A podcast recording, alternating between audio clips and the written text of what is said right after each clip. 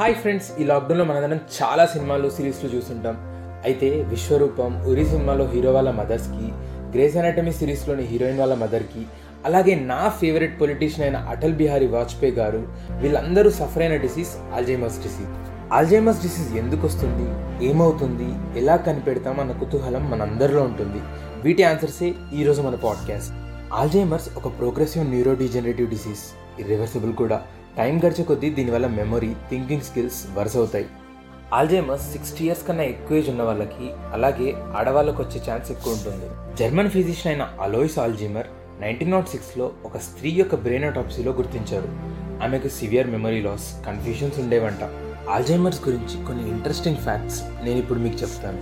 ఆల్జైమర్స్ని diagnose చేయాలంటే rule out క్రైటీరియాని follow అవ్వాలి.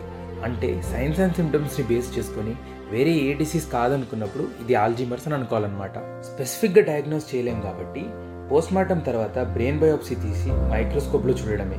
చూస్తే అమైలాయిడ్ ప్లేక్స్ న్యూరోఫిబ్రిలరీ ట్యాంగిల్స్ కనపడతాయి. ఇలా మనం కన్ఫర్మ్ చేసుకోవాలి. ఈ అమైలాయిడ్ ప్లేక్స్ న్యూరోఫిబ్రిలరీ ట్యాంగిల్స్ వల్లనే ఇంటలెక్చువల్ ఫంక్షన్కి సంబంధించిన బ్రెయిన్లోని ఏరియాస్ దెబ్బతింటాయి. ఆల్జైమర్స్ డిసీజ్ ట్రీట్మెంట్ ఇవ్వలేని అరికట్టలేని ఒక్కగానొక్క జబ్బు. ఇప్పటి వరకు నాలుగు కోట్ల నలభై లక్షల మందికి అల్జిమస్ డిసీజ్ వచ్చింది. కానీ ప్రతి నలుగురిలో ఒకరు మాత్రమే డయాగ్నోజ్ అవుతున్నారు. యూరోప్లో ఇది చాలా కామన్ అల్జైమర్స్ వచ్చినాక life expectancy four to eight years మాత్రమే ఉంటుంది. అల్జైమస్ డిసీజ్ వస్తే మెమరీ లాస్ ఉంటుంది. మాటలు సరిగ్గా రావు. గ్రాడ్యువల్గా రోజు చేసే పనులు కూడా చేయలేకపోతారు. ఇష్టం ఉన్నట్టు తిరుగుతారు. వస్తువులను మనుషులను గుర్తుపట్టరు. వాళ్ళ గురించి వాళ్ళకు అసలు ఆలోచనే ఉండదు. మూడ్ స్వింగ్స్ ఎక్కువ ఉంటాయి. డాక్టర్స్ అల్జమర్స్ పేషెంట్ కండిషన్ని అసెస్ చేయడం కోసం రెగ్యులర్గా న్యూరలాజికల్ ఎగ్జామినేషన్స్ చేస్తూ ఉంటారు. ఈఈజీ సిటీ ఎంఆర్ఐ సహాయంతో బ్రెయిన్ సైజ్ని యాక్టివిటీని అసెస్ చేస్తూ ఉంటారు. కండిషన్ని బట్టి ఆల్జైమర్స్ డిసీజ్ ఏ స్టేజ్లో ఉందో డిసైడ్ చేస్తారు. Mild moderate severe. Alzheimer's disease రావద్దంటే మనిషి ఎప్పుడు మెంటల్గా ఫిజికల్గా యాక్టివ్గా ఉండాలి. రోజు ముప్పై నిమిషాల పాటు ఏరోబిక్ యాక్టివిటీ ఉండాలి. అంటే సైక్లింగ్ వాకింగ్ స్విమ్మింగ్ అలాంటివి. మెంటల్ యాక్టివిటీని పెంచే పజిల్స్ క్వశ్చన్స్ సూడోకు లాంటివి ఎప్పుడు చేస్తూ ఉండాలి. థర్టీ ఇయర్స్ ఏజ్ తర్వాత కొత్త కొత్త సబ్జెక్ట్స్ని కూడా నేర్చుకోవాలి. Beta carotene vitamin E vitamin C ఉన్న ఫుడ్స్ ఎక్కువగా తినాలి. ఫ్యాట్ డైట్స్ ఎక్కువ ఉండడం వల్ల మెమరీ పాడవుతుంది. నేను చెప్పిన ఫ్యాక్టర్స్ అన్నీ అపోయి ఈ ఫోర్ జీన్ని ఎఫెక్ట్ చేస్తాయన్నమాట. ఆల్జైమర్స్ లాంటి ఎన్నో రోగాలను ఒకటిగా చేసి డిమెన్షియా అని పిలుస్తారు. ఆల్జైమర్స్కు స్పెసిఫిక్ ట్రీట్మెంట్ లేదు కానీ లైఫ్ ఎక్స్పెక్టెన్సీని పెంచేందుకు antioxidants cognition enhancers rehabilitation strategies వాడతారు. కొత్త రీసెర్చెస్లో డయాబెటీస్ ఉన్న వాళ్ళకి రిస్క్ ఎక్కువ ఉంటుందని తేలింది. సెన్స్ ఆఫ్ స్మెల్ కూడా తగ్గుతుందని కొత్తగా కనుక్కున్నారు. ఆల్జైమర్స్ ఉన్న వాళ్ళలో ఎక్కువ మంది ఏదో ఒక ఇన్ఫెక్షన్కి గురై చనిపోతారు. మోస్ట్లీ రెస్పిరేటరీ ఇన్ఫెక్షన్స్ ఎందుకో ఏంటో ఇప్పటివరకు ఎవరు సరిగ్గా ఎక్స్ప్లెనేషన్ ఇవ్వలేదు. ఇక వాజ్పేయి గారి సంగతికి వస్తే టూ థౌజండ్ నైన్లో తనకు హార్ట్ అటాక్ వచ్చింది. ఆ తర్వాత తనకు ఆల్జైమర్స్ మొదలైందని రికార్డ్స్లో ఉంది. ఎన్నో కార్డియోవాస్కులర్ ప్రాబ్లమ్స్ ఆల్జైమర్స్ని ట్రిగ్గర్ చేసే ఛాన్సెస్ ఉన్నాయి. రోజు రోజుకి తన పరిస్థితి దారుణంగా మారుతూ వచ్చింది.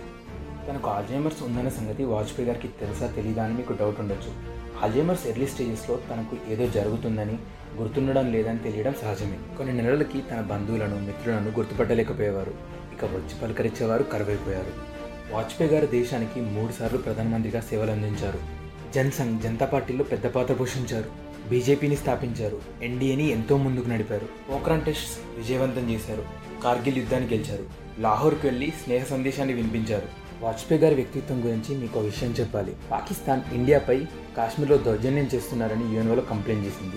అయితే అప్పటి ప్రధానమంత్రి పివి నరసింహారావు గారు చరిత్రలో ఒక విప్లవాత్మకమైన నిర్ణయం తీసుకున్నారు. కాంగ్రెస్ రూలింగ్లో ఉన్నప్పటికీ వాజ్పేయి గారు జెనీవాకి వెళ్ళి మాట్లాడాలని పీవీ గారు కోరారు. ఒక్క క్షణం కూడా ఆలోచించకుండా వెళ్తానన్నారు. పీవీ గారి మేధస్సు వాజ్పేయి గారి పాక్ దాటి పరిస్థితులను గట్టెక్కించాయి. వాళ్ళు ఆ రోజు ఆ పని చేయకపోతే ఇండియాలో ఎన్నో రెస్ట్రిక్షన్స్ వచ్చేవి. ఆర్థిక ఇబ్బందుల్లో కూరుకుపోయేవాళ్ళం. ట్రేడింగ్ మొత్తం వేరే దేశాల చేతుల్లో ఉండేది. ఆ సమయంలో వాజ్పేయి గారి కార్యకర్తలు ఎందుకు చేశారు అని అడిగితే నా దేశానికి ఏ ఆపద వచ్చినా నేను ముందుంటానని అందుకోసం ఏమైనా చేస్తానని చెప్పారు. అది నిస్వార్థం అంటే అవి విలువలతో కూడిన రాజకీయాలంటే ఇంత చేసిన వ్యక్తికి టూ థౌజండ్ ఫిఫ్టీన్లో భారతరత్న ఇస్తున్నప్పుడు తనకి ఎందుకు ఇస్తున్నారో ఏం చేశానని ఇస్తున్నారో కూడా తెలియదు విషయం అందరి గుండెలను కలిచివేసింది. August sixteen two thousand eighteen India's greatest leader అయిన అటల్ బిహారీ వాజ్పేయి గారు మరణించారు.